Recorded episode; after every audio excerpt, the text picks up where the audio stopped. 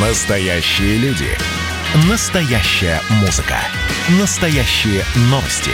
Радио «Комсомольская правда». Радио про настоящее. девяносто семь и два эф эм. «Война и мир» с Валерием Федоровым. Глава ВЦИОМ подводит итоги дня и рассказывает о жизни во всех ее проявлениях.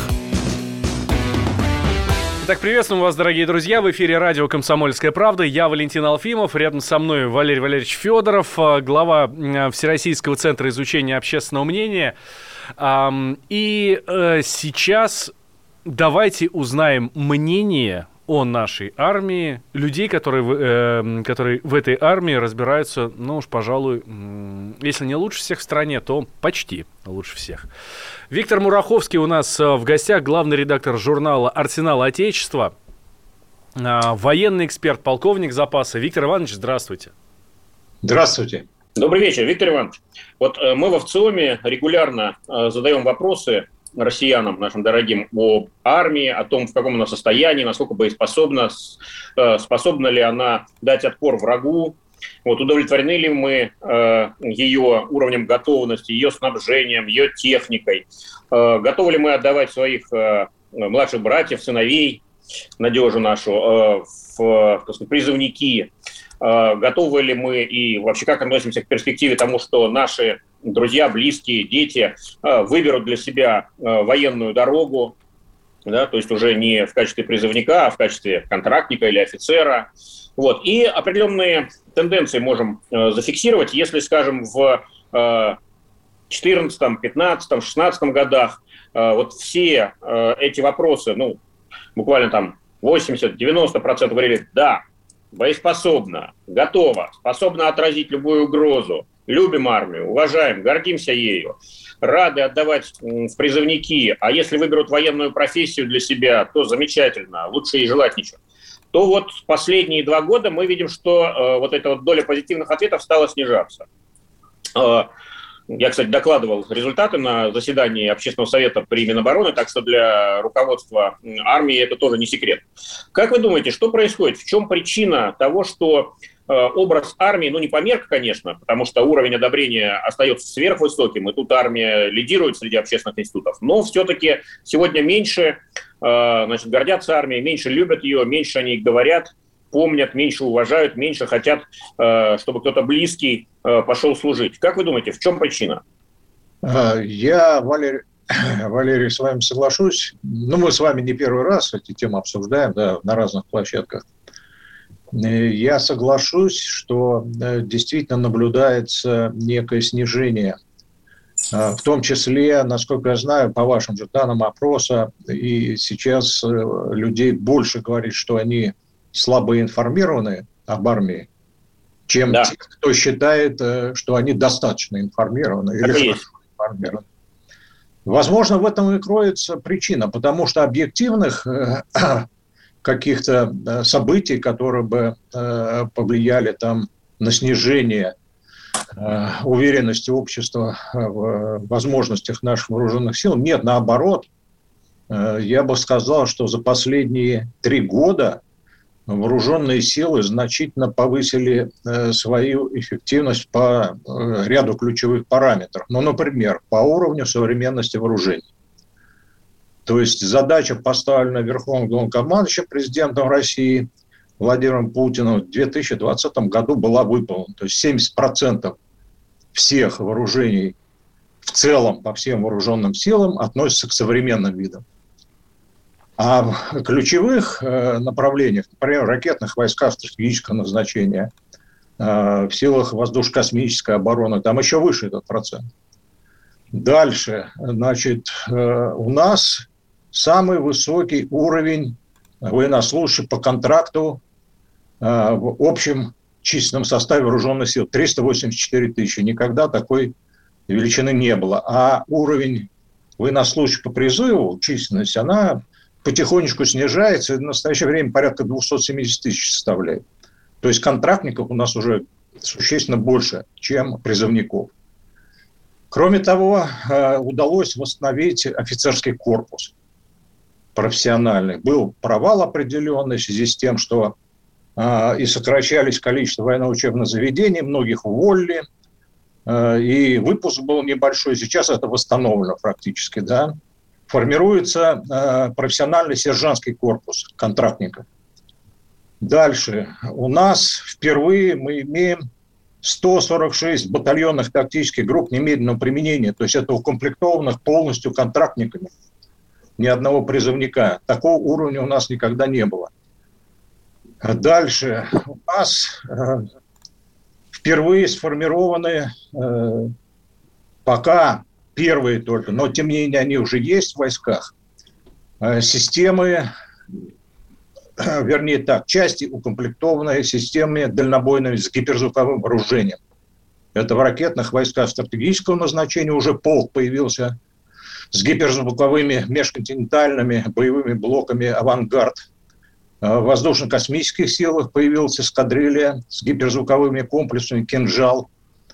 Насыщаются другие виды вооруженных сил современными высокоточными системами, ну и так далее. Значит, конкурс военно-учебные заведения сейчас самый высокий за все постсоветское время.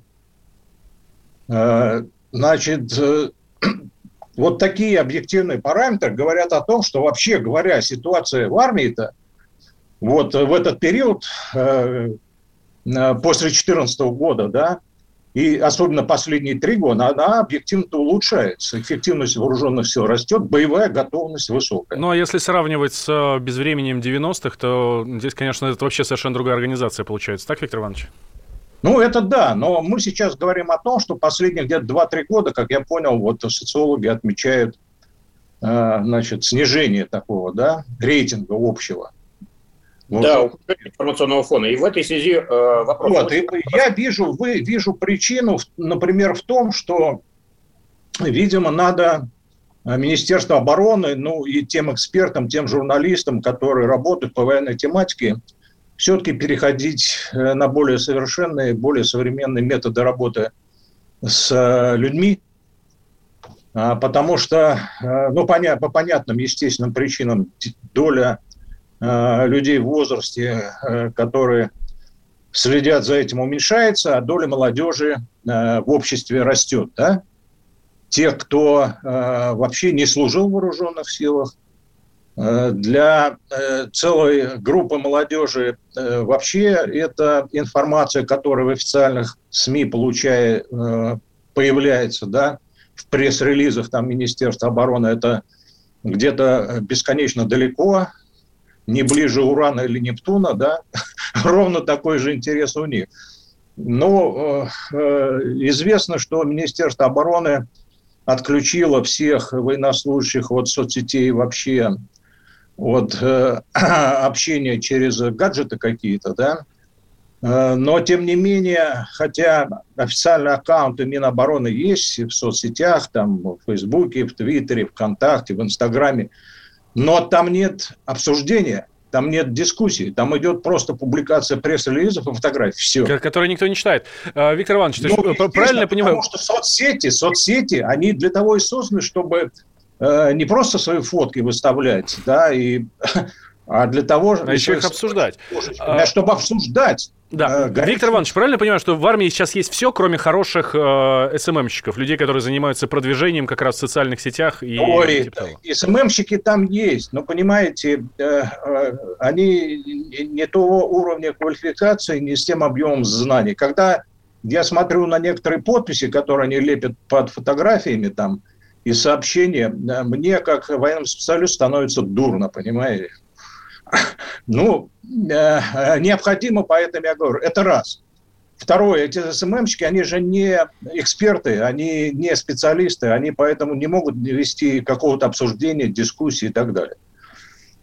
А, ну, мы встречались недавно с председателем общественного совета при Минобороны, с Гусевым Павлом Николаевичем, по этим темам, да, как раз, как улучшить работу в информационном пространстве, лучше освещать деятельность вооруженных сил, вот, рассказывать молодежи о вооруженных силах, с тем, чтобы некоторые вопросы э, не только отражались там в газете «Красная Звезда», на телеканале «Звезда» и в прочих официальных органах, и рассылка пресс-релиза.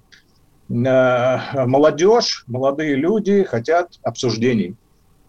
Они, это видно, кстати говоря, по некоторым каналам в Ютьюбе на военную тематику, да, где темы, которые, казалось бы, касаются истории, там, э, военной техники и некоторых современных вопросов, они на самом деле востребованы. И, кстати, в Телеграме тоже. И в Телеграме тоже. Да я, я должен вам доложить, что я с шестнадцатого января тоже свой Телеграм-канал открыл. Да-да-да, мы на него подписаны, читаем регулярно. Вот, но... но... Правда, он такой специфический, наверное, мало интересен широкому кругу читателей, но, надеюсь... Ну, лиха беда начала, вы недавно стартовали. Виктор да. Иванович, такой вопрос. Вот во всем мире, ну и прежде всего на Западе... У... Валерий Валерьевич, слушайте, а вот мы подходим да. к, к нашей рекламе очередной, на которой мы обязаны прерваться. Давайте сразу после нее как раз вот с этого вопроса и начнем, да? Я Давайте. напомню, дорогие друзья, у нас в гостях Виктор Мураховский, главный редактор журнала «Арсенал Отечества», военный эксперт, полковник запаса. Про армию мы говорим, в каком состоянии она сейчас и чего и не хватает. Вот видите, в первой части нашего разговора мы выяснили, что прям вот хорошего эс эм эм-чика не хватает. Давайте продолжим после, после небольшой рекламы. А что самое вкусное, что самое любопытное, то, о чем, в общем-то, может, мало говорят? Сегодня у меня было видение. Господь разговаривал со мной. Все, праздники кончились, магия рассеялась. Кислое, ничего страшного. Вино из елок. С сахарком разбодяжим, а будет портвейн. Я наблюдаю и понимаю, к каким изменениям может привести расширение рамки. Предчувствие перемен. На радио «Комсомольская правда».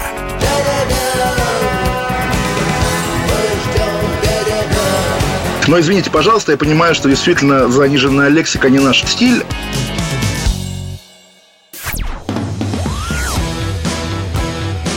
«Война и мир» с Валерием Федоровым. Глава ВЦИОМ подводит итоги дня и рассказывает о жизни во всех ее проявлениях.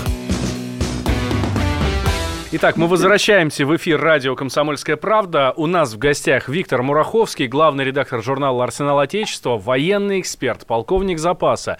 Я Валентин Алфимов, рядом со мной Валерий Федоров, глава Всероссийского центра изучения общественного мнения. Говорим о том, в каком состоянии армия сейчас. Валерий Валерьевич, я вас в конце прошлой части прямо на взлете подбил. Да, вопрос такой. На Западе у россиян сегодня очень, кстати... крутая репутация. Говорят, что мы изобрели гибридные войны, что мы воюем не только на земле, в воздухе, на море, но воюем, самое главное, в кибер и в информационном пространстве. И воюем эффективно. Вот. Под этим соусом наши телеканалы блокируют, сайты, значит, аккаунты в соцсетях, рассказывают, что русские хакеры проникли всюду. И, в общем, очень удачно, значит, работают с массовым сознанием на Западе.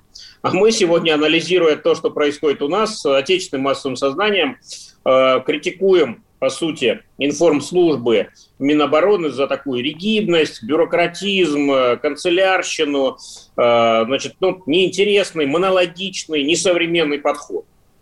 Что такое? Это нас э, враги наши раскручивают с тем, чтобы э, по известной э, традиции получать э, побольше бюджетов на борьбу с русской угрозой?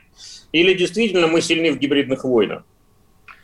Ну, на самом деле-то э, те события, которые э, значит, в этом политикуме западном обсуждаются горячо, там, типа вмешательство в выборы, да, там, э, это все хали-лаки, понимаете? То есть, то есть нам приписывают то, чего мы не делали. Ну, ну, естественно, естественно. Но об этом и президент наш говорил. Его там пытали неоднократно, в том числе американские журналистки, помнится, да, на тему, что же вы там выборы вмешались. Ну, нам это не нужно на самом деле. Поэтому они считают канал Russia Today в основном оружием гибридной войны там, российской. И так далее. Министерство обороны России неинтересно абсолютно вмешиваться в эти, значит, финансовые там, структуры и так далее. Естественно, в Министерстве обороны есть соответствующие структуры, которые занимается кибербезопасностью. Вот буквально сегодня вручили знамя начальник генерального штаба Центру комплексной безопасности Министерства обороны, который как раз защитой информации занимается. Ну, есть и соответствующее управление, которое занимается в области информации не только, значит, оборонительными, но и наступательными действиями. Но это касается исключительно тех систем, которые связаны с военными. Это... Виктор Иванович, а может быть дело в том, что поколение сменилось? Все-таки новое поколение, ну кто-то их называет зумерами, да, такое частое, значит, уже часто термин употребляется, оно такое более мирное, более космополитичное, смотрит на э, планету скорее как на источник возможностей или территорию возможностей, а не территорию угроз. Э, а старшее поколение, прошедшее девяностые, войну в Югославии, войну в Ираке и многие другие конфликты, относится более осторожно, даже, может быть, опасливо к э, ситуации в мире и, соответственно, настроены на то, что Россия должна быть сильной, а сильная Россия – это, в первую очередь, ее сильные вооруженные силы. Может быть, э, э, дело не только в том, что плохо работает информслужбы, не смогли еще адаптироваться к новым вызовам, новым форматам, но и, скажем так, на потребительской стороне, да, на стороне реципиентов, тех, кто все это смотрит и слушает, меньше запроса на силу, а больше запроса на ум, на талант, на какую-то самореализацию, развитие возможностей, а не на оборону, защиту и силу. Ну, вообще говоря, значит, оборона, российские вооруженные силы – это не только там сила в ее прямом обычном представлении. Там во многих местах столько ума требуется, что не каждый академик справится, честно. Значит, не все об этом. Не всем, да. Я должен сказать, что действительно, если мы с вами сравним пик холодной войны, это тысяча девятьсот восемьдесят пятый год, до перестройки начала, да, и сегодняшний день. Вот чисто с военной точки зрения мы действительно находимся в ситуации гораздо более безопасной. Потому что в тысяча девятьсот восемьдесят пятом году, я напомню, в Германии друг против друга стояли миллионные боеготовые группировки войск, которые могли начать войну в течение нескольких часов. Все было готово. Дивизии, танки, солдаты, самолеты, тактическое ядерное оружие, которое в совокупности у США и СССР насчитывалось под сорок тысяч единиц. Да? То есть достаточно было... Потому что все было серьезно. Было все серьезно. Сейчас посмотрите на наши границы. Где вы видите такие группировки наступательные, которые готовы начать войну там в течение кратчайшего времени? НАТО, НАТО, значит, несколько лет сооружает и, наконец, вроде соорудила группировку быстрого реагирования. тридцать батальонов, тридцать кораблей и тридцать авиационных эскадрилей. В чем быстрота реагирования заключается? Они должны быть готовы, значит, действовать на восточном фланге НАТО в течение тридцати суток. Да? То есть, вот, дают... Какое-то роковое число тридцать. Да, дают зеленый свисток, через месяц они там собираются, где-то возле наших границ, да? Ну, достаточно посмотреть, в какие сроки мы развернули группировку в Сирии, или в какой срок наша миротворческая бригада развернулась в Нагорном Карабахе, чтобы понять, что для нас это непосредственно военную угрозу не представляет. Все вот эти потуги. Ну, естественно, несмотря на некоторую истеричность и шизомилитаризм с обеих сторон в СМИ массовых таких, да, реальная вот военная обстановка сейчас гораздо спокойнее. Я бы сказал, на порядок она более спокойная и более безопасная для нашей страны, для наших граждан.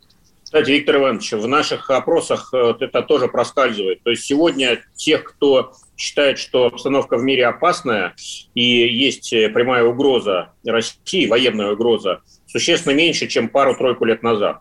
Ну и в этой связи на первый план выходят все-таки проблемы социальные, экономические, проблемы развития, внутреннего развития, а не проблемы защиты и обороны. Может быть, с этим тоже связано снижение интереса к военным темам, ну просто как бы повестка уже другая. Но я вот о чем хотел спросить. Вот вы рассказывали о серьезных прорывах, шагах таких по перевооружению армии, ее модернизации. Спасибо, что рассказали. Но вот э, статистика сухая, уже не социология, статистика показывает, что расходы на оборону в России э, уже пару лет как снижаются. И дальше запланировано их дальнейшее снижение.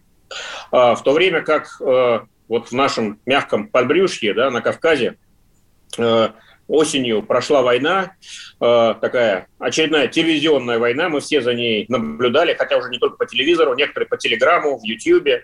Вот. И там, конечно, активно использовались новые виды вооружений, беспилотники, э, значит, летающие боеприпасы одноразовые и т.д. и т.п. Вот по поводу этого прошла волна такой критики и самокритики, что вот, мол, российские вооруженные силы и построенные во многом по их примеру, пусть, конечно, и с безмерно меньшим количеством ресурсов, армянские вооруженные силы остались в прошлом. Они неадекватны новым вызовам э, вот, современной цифровой войны.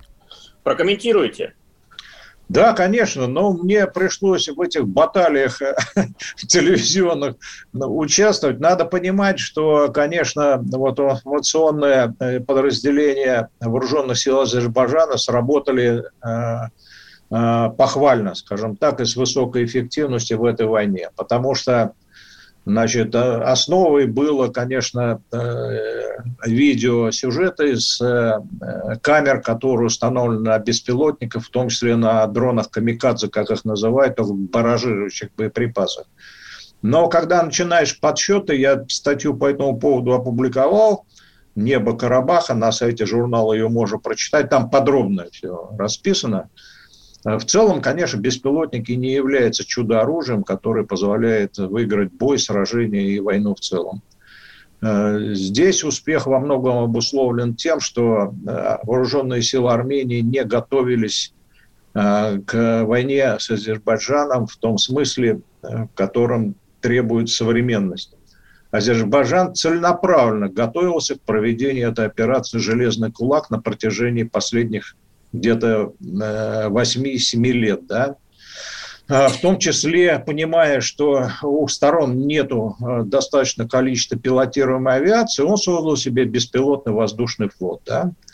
Армения, в свою очередь, не озаботилась созданием ни системы ПВО, ни системы радиоэлектронной борьбы. Значит, весьма странные маневры в области закупок делала, типа закупок старых советских комплексов ОСА где-то в Иордании, то есть неизвестной этимологии, неизвестных возможностей. Ну и прочие странные достаточно вещи. Ну и кроме того, конечно, сама организация, значит, боевых действий со стороны Армении просто никакой критики не выдерживает. Это так не воюет, в общем. Виктор Иванович, спасибо большое. Виктор Мураховский, главный редактор журнала «Арсенал Отечества», военный эксперт, полковник запаса, был э, у нас в гостях. Мы с Валерием Валерьевичем к вам вернемся, дорогие друзья, сразу после новостей. Обсудим последние опросы ВЦИОМа, тем более там есть о чем поговорить.